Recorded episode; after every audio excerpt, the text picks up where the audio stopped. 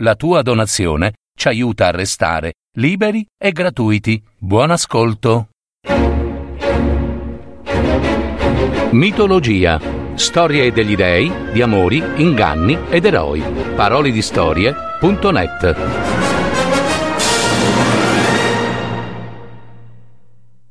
Ares, il dio della guerra. Doveva esserci qualcosa di andato a male in quella pozione magica. Era, ne era convinta. Prima di restare incinta di Efesto, il dio del fuoco, chiese un afrodisiaco alla maga più conosciuta e rinomata e cara dell'Olimpo. E il risultato fu catastrofico. Un figlio deforme, brutto e vendicativo. La regina dell'Olimpo, però, era decisa ad avere un figlio dal capo, suo marito, Zeus. Occorreva un erede al suo trono, al suo stato ufficiale di regina soprattutto. Ma questa volta niente filtri magici, nessun intruglio strano e pericoloso. Si rivolse con temerarietà e tenacia al marito, per giorni e giorni, perseguitandolo in ogni dove e per ogni dove, finché Zeus, esausto, cedette e concesse alla propria moglie, pensa un po', una notte d'amore.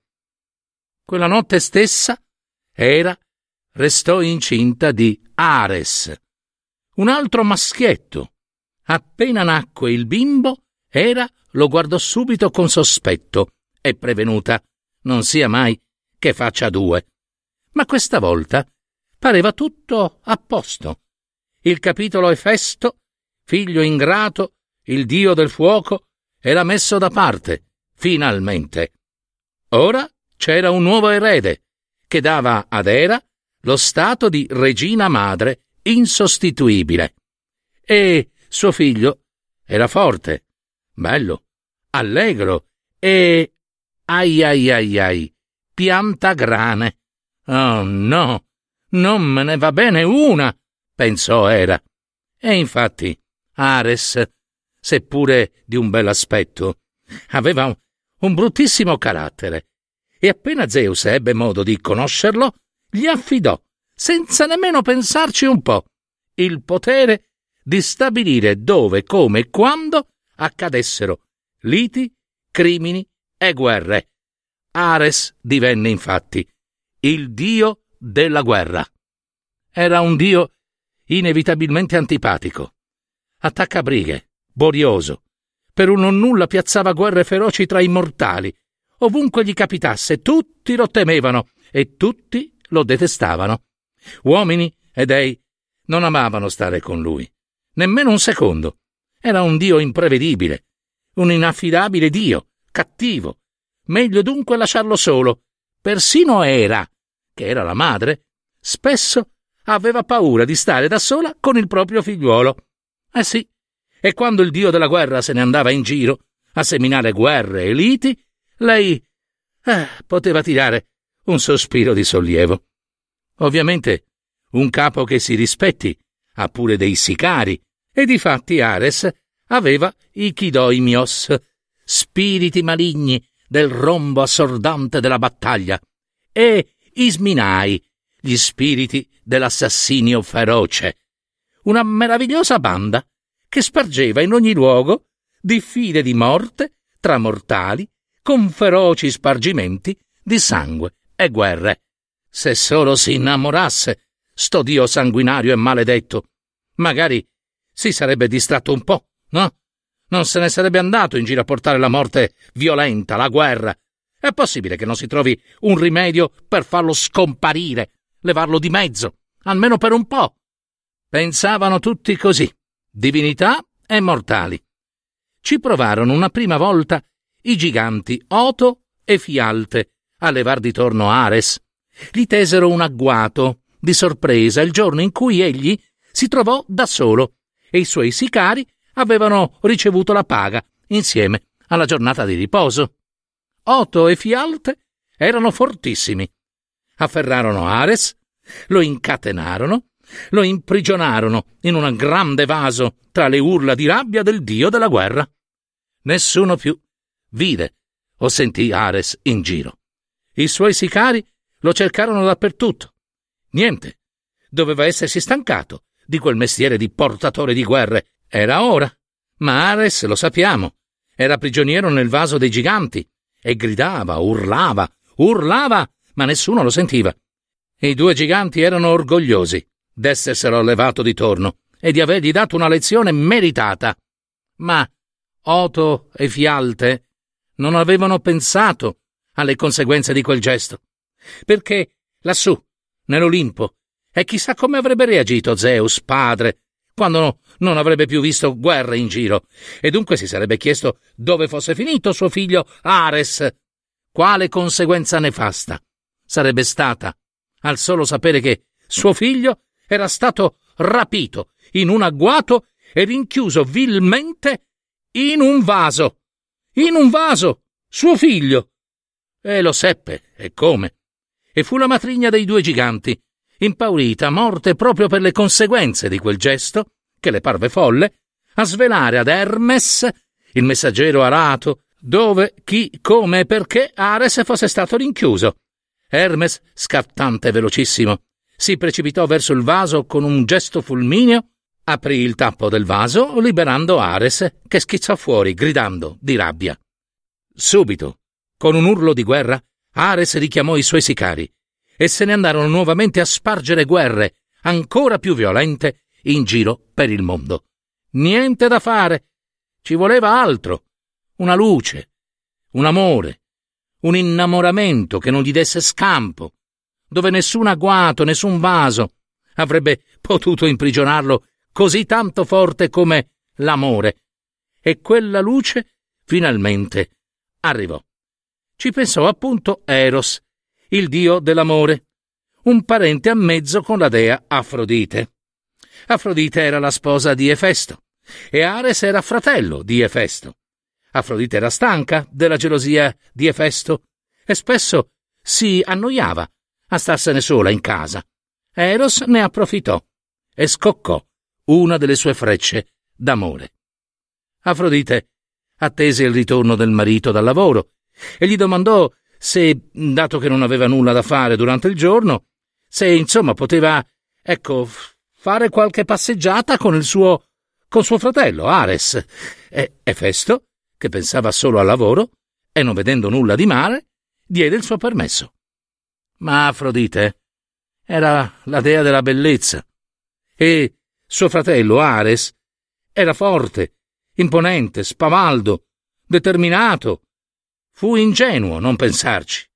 E andò così che Ares, dopo qualche tempo, si innamorò di Afrodite, sua cognata. Intanto Efesto di nulla si accorse, ovviamente. Lui pensava solo al lavoro, lavoro, lavoro e ancora lavoro. Ares e Afrodite ebbero alla fine una storia d'amore. Fu inevitabile. Eh sì, brutta compagna è la noia per un buon sereno matrimonio. Quei due divennero amanti, stavano sempre insieme. E ovviamente la tentazione fu forte, no? Ma Efesto non ci badava. E dai oggi e dai domani, qualche dio, qualche dio ebbe la solita invidia. E questi fu Elio, il dio del sole, che non sopportava la felicità di quei due amanti. In particolare, non sopportava Ares. Non lo poteva soffrire non riusciva ad accettare che quei due ingannassero Efesto, il grande lavoratore, che comunque, a modo suo, rispettava Afrodite, non la tradiva. Elio andò da Efesto e gli riferì ogni cosa. Quei due, tua moglie ed Ares, se ne stanno tutto il giorno a letto, a far bisboccia, e con tutto il resto che puoi immaginare. Efesto, appena saputo, se ne restò muto.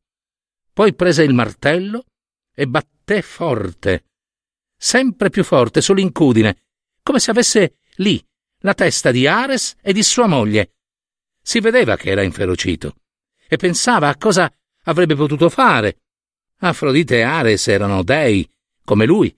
Mai avrebbe potuto annientarli, né con la forza, né in altro modo, eh, che non fosse. Ma. Sì, sì, sì, sì, sì. Forse un altro modo c'era. E come?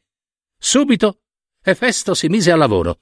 Forgiò una grande catena d'acciaio, robusta e indistruttibile. Appena pronto, caricò sulle spalle la catena e si recò furtivo a casa per cogliere di sorpresa i due amanti, magari addormentati sul suo letto, e così li trovò, infatti, abbracciati. Nel loro sonno, Efesto li poté legare come prosciutelli, senza che nessuno dei due opponesse resistenza. In un attimo, in un attimo, la catena dell'amore stava al suo posto ed Efesto ora attendeva che si svegliassero i due amanti.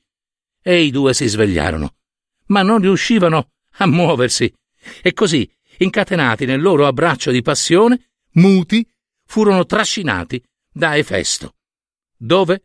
Beh, è facile intuirlo. Sino al monte Olimpo. Tutti dovevano vedere. Tutta la famiglia degli dei doveva scoprire la vergogna dei due amanti. E così fu. Divinità e semidei risero al loro passaggio, e risero soprattutto tanto nel vedere Ares incatenato come una preda di caccia. Lui, il signore della guerra, figlio amato di Zeus, condotto a palazzo prigioniero. Tante furono le suppliche, ma Efesto non volle liberarli. Era un suo diritto. Voleva che la gogna fosse eterna. Ma il dio Poseidone, fratello di Zeus, suo zio, intervenne e fece da pacere, proponendo un patto per liberare i due amanti. Ares avrebbe versato parecchio oro in cambio e Afrodite non sarebbe più stata sua sposa. E, a pensarci bene, pure ad Afrodite la cosa sarebbe convenuta, eh? Efesto accolse la proposta, liberò Ares e questi appena libero se ne scappò dalla vergogna e non si poté immaginare in quale parte del mondo si scaraventasse per piazzare guerre. Poi liberò Afrodite. Quindi, senza nemmeno salutare, caricò sulle spalle tutto l'oro versato insieme alla catena e se ne tornò a casa. Trascorse il tempo ed Efesto, il dio del fuoco, riprese moglie, ma questa volta non fu una dea. Se ne prese due mogli. Una era una ninfa dei boschi che si chiamava Etna e l'altra era Cabiro, una ninfa dei mari. Insomma, diciamo un po' a terra e un po' a mare, a suo gusto e piacere. Beh, meglio di così. E lo pensavano tutti un dio sfortunato.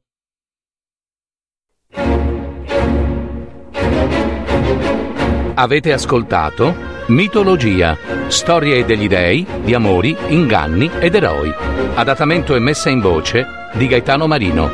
www.parolidistorie.net